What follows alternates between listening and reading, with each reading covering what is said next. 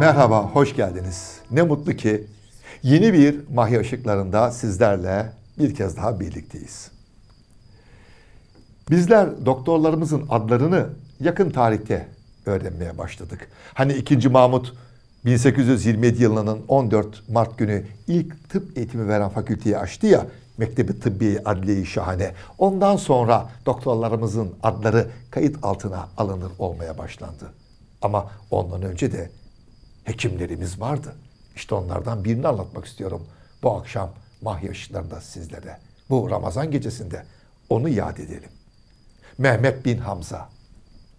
Çok ama çok büyük bir hekimdi Mehmet bin Hamza.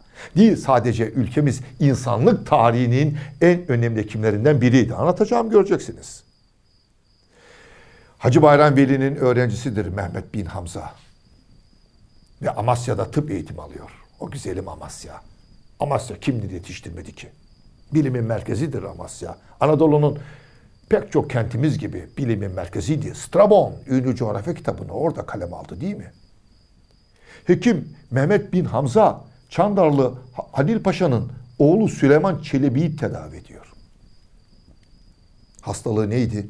Seratan yani kanser. O yıllarda kansere seratan denilirdi. Sizlere anlatmaya çalıştığım Mehmet bin Hamza kanser konusunda insanlık tarihinde ilk çalışma yapan hekimlerden biridir. Fatih Sultan Mehmet'in kızı Geferi Han Sultanı onu da tedavi ediyor.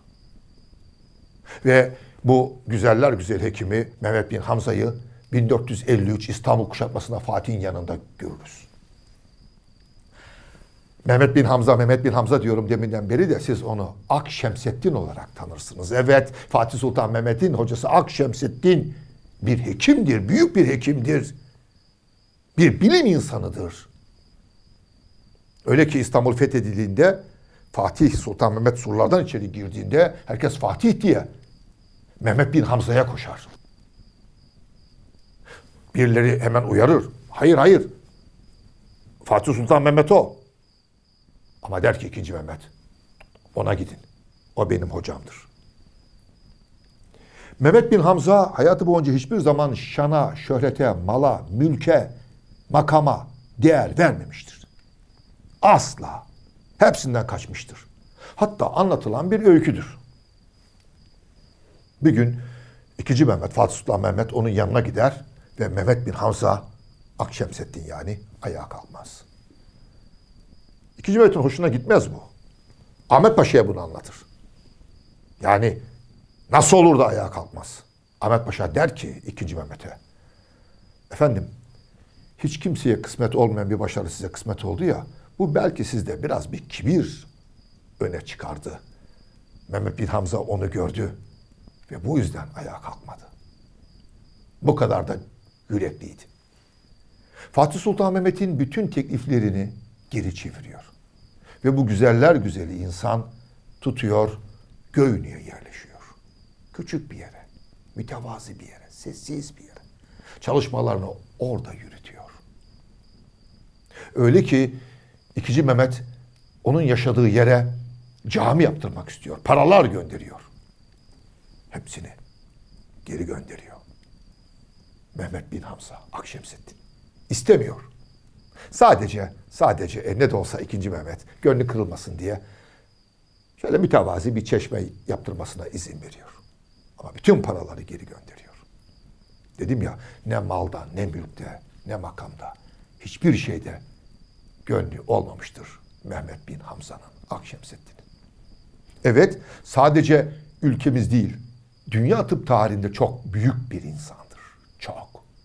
Sadece kanser konusunda ilk çalışmaları yapmasından dolayı değil. Bakın ne diyor bu güzeller güzeli bilim insanı. Yüzyıllar önce diyor ki kimi hastalıklar her insanda ayrı ayrı oluşmaz. İnsandan insana bulaşıcı şekilde ilerler. Bu tür hastalıklar gözle görülemeyecek kadar küçük tohumlar sayesinde yayılır. Şimdi açın dünya literatürünü.